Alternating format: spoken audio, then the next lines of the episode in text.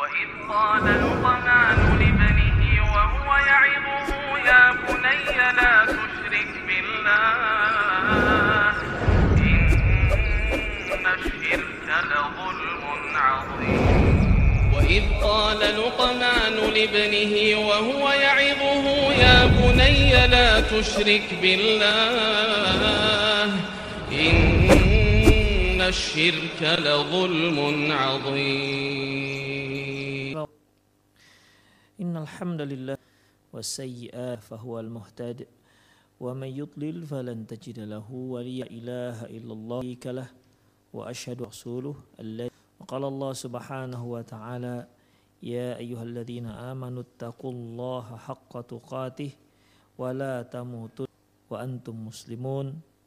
يا أيها الذين آمنوا اتقوا الله وقولوا قولا يصلح لكم أعمالكم ويغفر لكم ذنوبكم.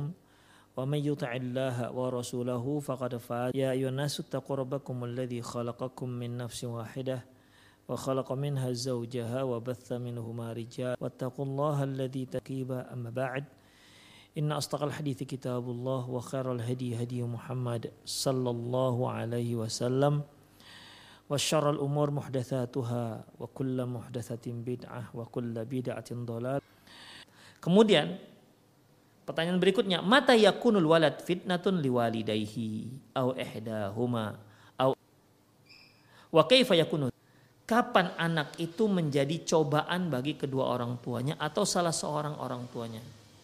Au ihdahuma.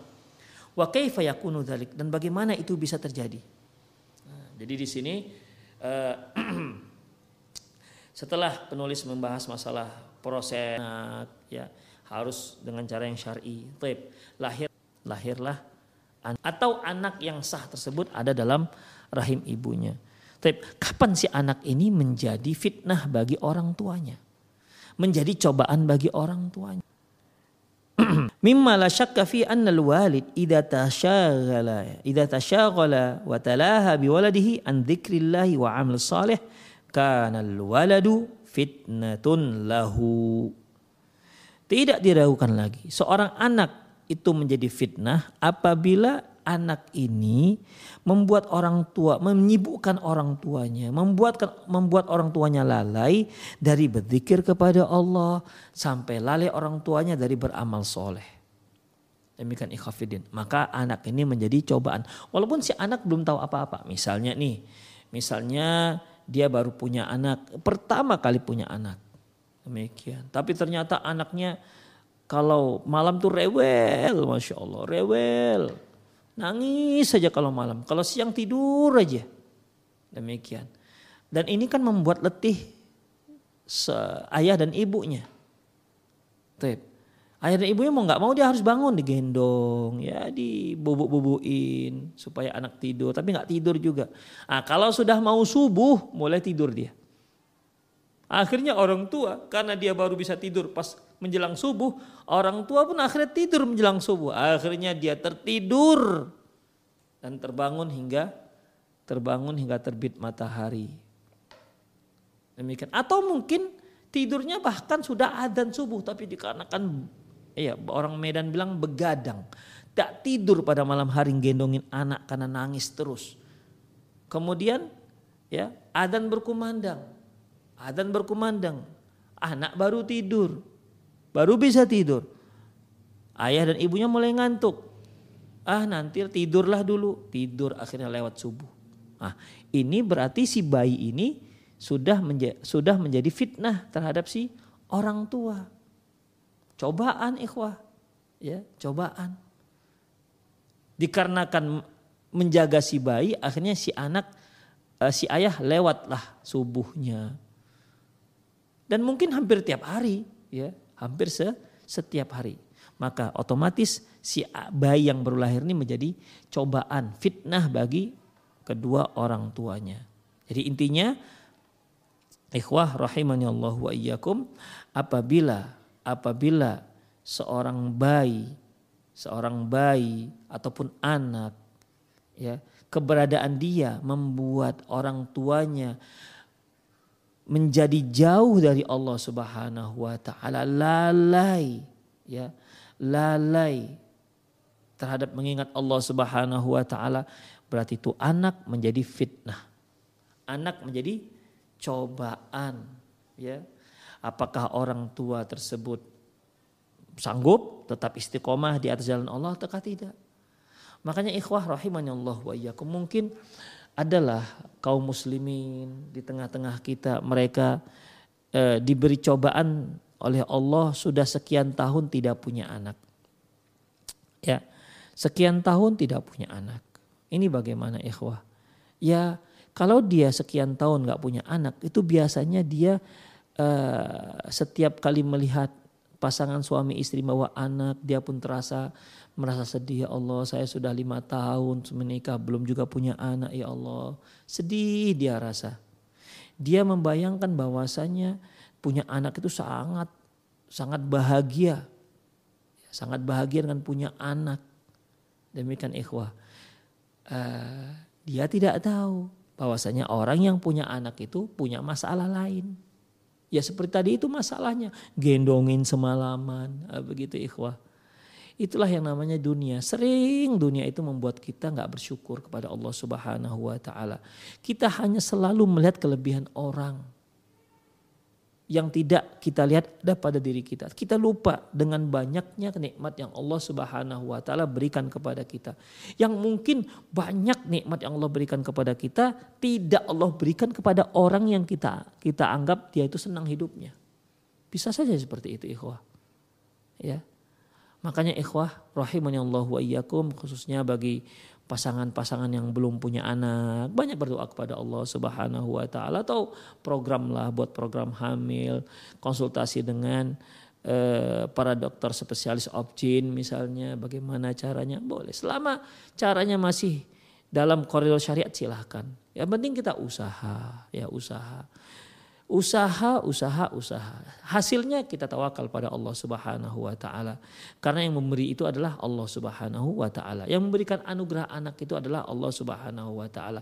Sebagaimana yang mengambil si anak juga Allah Subhanahu wa taala. Bahkan jangan anak, mungkin suami diambil oleh Allah Subhanahu wa taala atau istrinya diambil oleh Allah Subhanahu wa taala.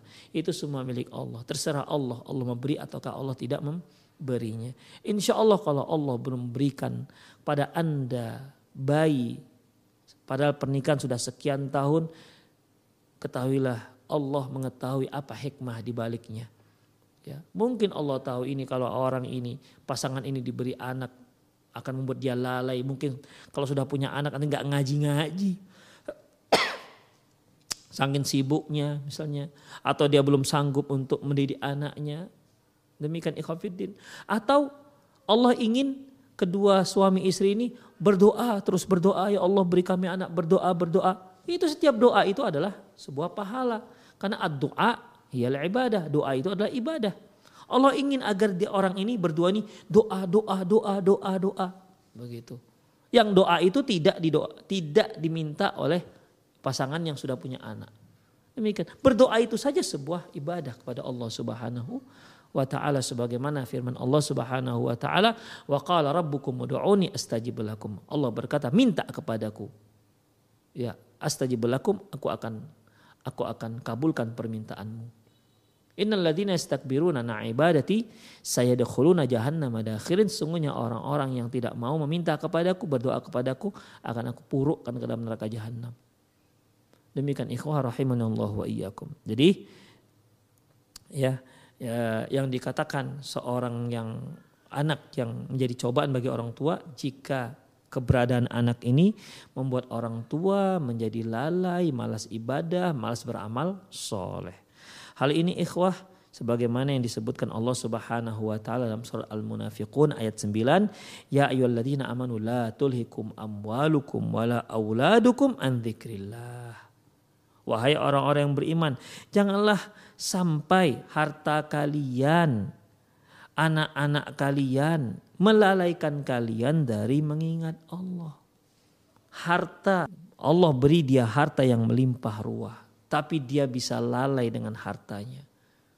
Dia lalai dengan hartanya. Dia gunakan hartanya hanya untuk berfoya-foya sehingga lupa berbuat baik, lupa terhadap orang tua, lupa berbakti kepada orang tua, bahkan bisa lupa sholat. Yang tadinya sebelum hartanya melimpah ruah, sebelumnya hartanya pas-pasan, dia masih rajin ke masjid, tapi setelah dia hartanya melimpah ruah, perdagangannya maju, tidak sempat lagi dia melangkahkan kakinya ke masjid, tidak sempat lagi dia mengunjungi kedua orang tuanya Padahal orang tuanya lah yang telah membiayakan, membiayai dia sekolah sampai dia sukses. Tapi karena kesibukan yang luar biasa, disibukkan dengan harta, pekerjaan, jabatannya, lupa dengan orang tua. Tahun sekali pun tidak sempat untuk bertemu dengan orang tua. Nauzubillah min dzalik. Ini termasuk ya la tulhikum amwalukum wal auladukum an. Jangan sampai harta kalian, anak kalian itu melalaikan kalian dari berzikir kepada Allah Subhanahu wa taala. Hati-hati dengan harta ikhwah, ya. Hati-hati dengan harta. Jadikan harta itu hanya di tangan, jangan di hati. Jadi kalau kita kalau seandainya harta yang kita pegang ini bertentangan dengan syariat, lepas saja tuh harta. Tidak ada rasa sedih kita dalam hati. Tidak ada ragu-ragu kita melepasnya. Kenapa?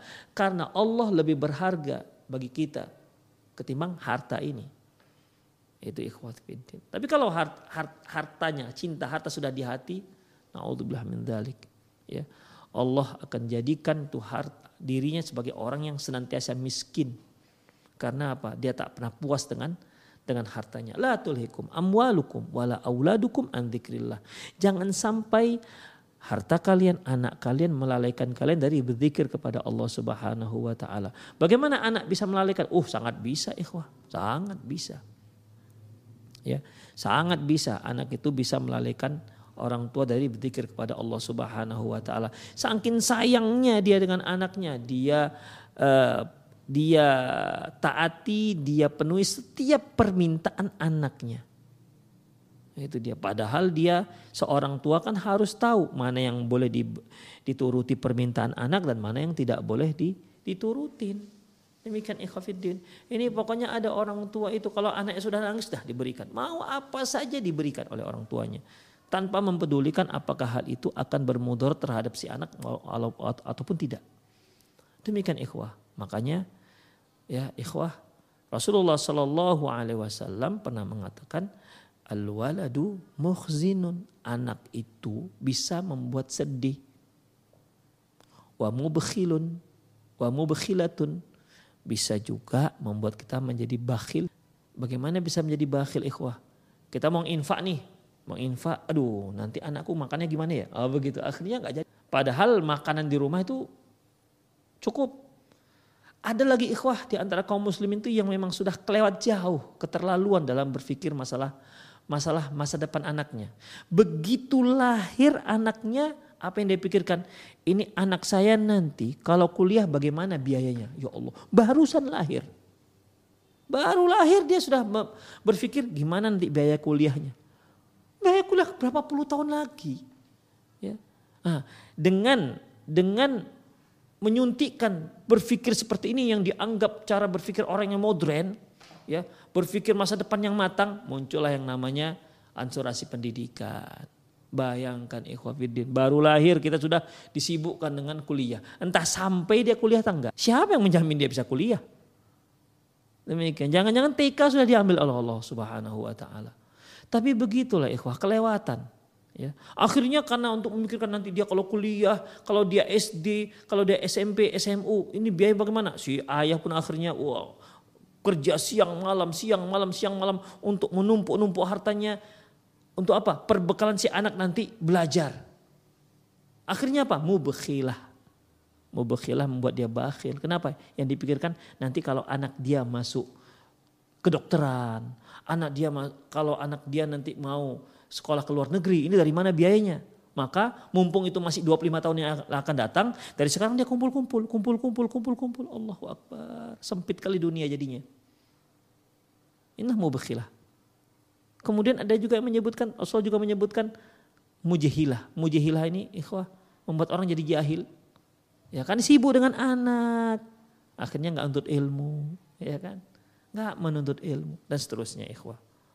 Inilah yang disebut dengan anak itu menjadi menjadi fitnah cobaan bagi orang tua. Allah Subhanahu wa taala juga berfirman ikhwah dalam surah At-Taghabun ayat 14 dan Ya ayyuhalladzina amanu inna min azwajikum wa auladikum aduwwal lakum fahdharuhum. Wah ini Masya Allah ini. Allah subhanahu wa ta'ala mengingatkan para suami, para ayah. Wahai orang yang beriman. Inna min azwajikum. Sesungguhnya di antara istri-istri kalian. Di antara ya min azwajikum min litab'id. Di antara istri-istri kalian. Berarti ada istri-istri yang enggak seperti itu. Ya, inna min azwajikum wa auladikum. Sungguhnya di antara istri-istri kalian dan di antara anak-anak kalian itu aduwal lakum, musuh kalian. Musuh kalian. Tapi enggak semua. Ada istri-istri itu kan bukan musuh kita. Ada anak-anak itu yang bukan musuh kita. Tapi intinya Allah mengatakan hati-hati kalian dengan istri kalian. Hati-hati kalian dengan anak kalian. Itu musuh kalian itu. Ya. Musuh kalian. Aduwal lakum, musuh kalian. Fahdaruhum, hati-hati. Apa yang dikatakan hati-hati di sini ikhwah?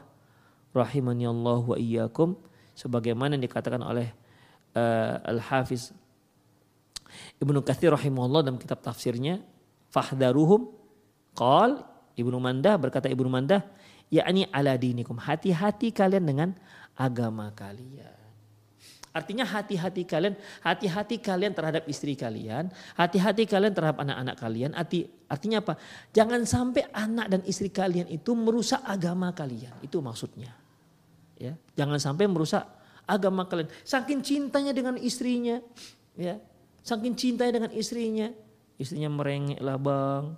Awak mau keluar rumah mau pakai rebonding bang supaya cantik nampaknya macam uh, macam macam artis Korea itu loh bang Ah, janganlah di itu haram, nggak boleh buka rambut di di di luar depan yang bukan mahram. Ala bang nangis merengek-rengek ya udahlah udahlah lah nana duitnya anak. Tuh berdosa suami, berdosa sang suami ikhwah. Pengenlah anak gadisnya pakai celana jeans yang ketat itu seperti yang lain-lain, seperti kawan-kawan kelasnya misalnya, seperti kawan-kawan kampusnya. Merengeklah si anak, udah diberi. Padahal itu jelas nggak di nggak nggak dibolehkan. Ini bagaimana? Inilah aduul lakum namanya.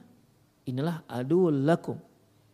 Atau si istri mengatakan, bang kita butuh dana sekian bang. Anak kita butuh masuk sekolah sekian juta bang. Oh masuk pesantren sekian juta misalnya. Sementara si suami nggak ngerti dari mana dia akan dapat duit itu. Tapi ada peluang. Peluangnya peluang peluang yang haram, mencuri misalnya, atau manipulasi misalnya, korupsi misalnya. Ah demi untuk pendidikan anaknya, ya, demi untuk kemajuan anaknya, insahati i'tibar, seandainya yang betul begitu, ya, maka maka anak itu, istri itu menjadi musuh. Kenapa? Telah menyeret Anda ke dalam maksiat, telah menyeret Anda ke lembah dosa. Fahdharuhum. Hati-hati kalian dengan istri kalian, hati-hati kalian dengan anak kalian. Jangan sampai istri yang kalian cintai, jangan sampai anak yang kalian sayangi menyeret kalian ke dalam nerakanya Allah Subhanahu wa taala. Fahdharuhum, hati-hati. Jadi bukan bukan di sini musuh di sini artinya wah musuh hati-hati nanti sana-sana jauh-jauh jauh. Bukan begitu maksudnya. Ya bukan kita sikapi seperti musuh. Ya tahulah kita bagaimana kalau kita berhadapan dengan musuh kan. Mungkin kita pukul, ya, pokoknya kita benci. Bukan itu yang dimaksud.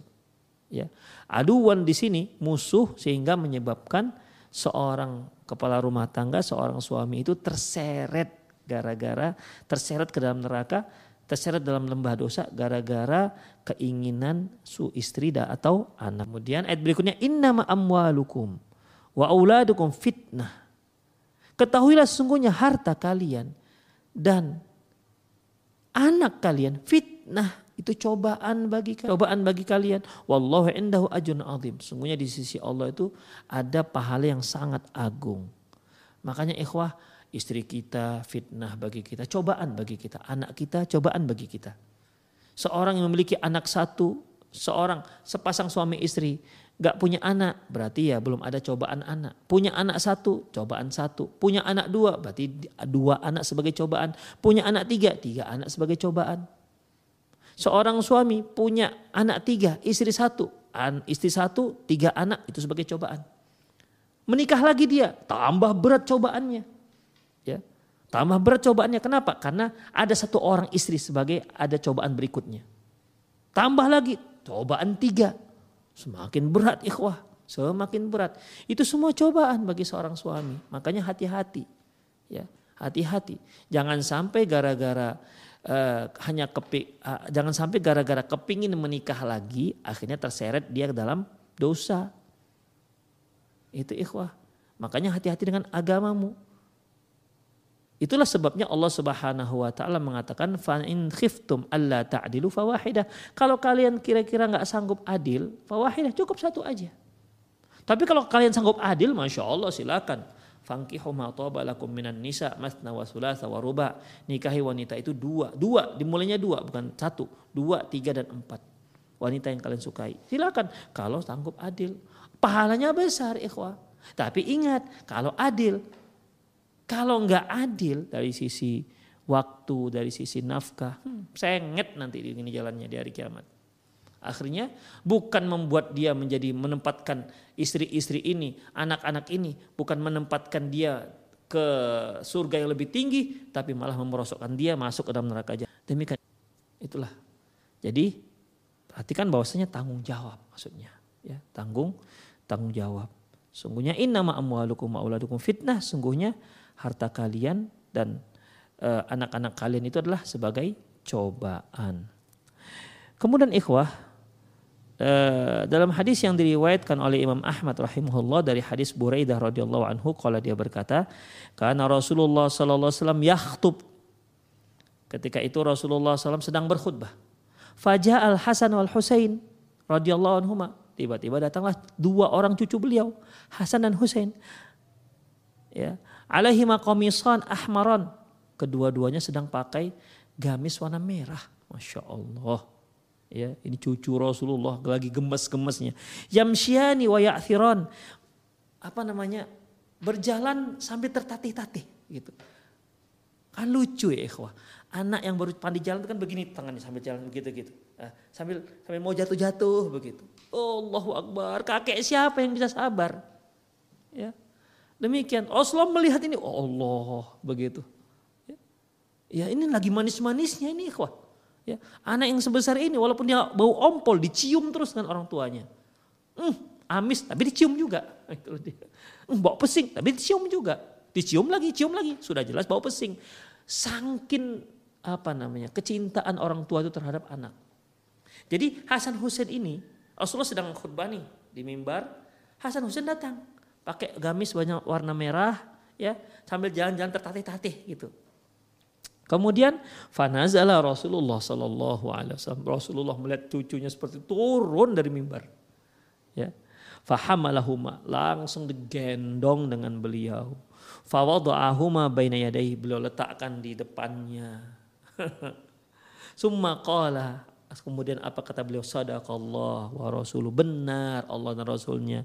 Innama amwalukum wa auladukum fitnah. Sesungguhnya.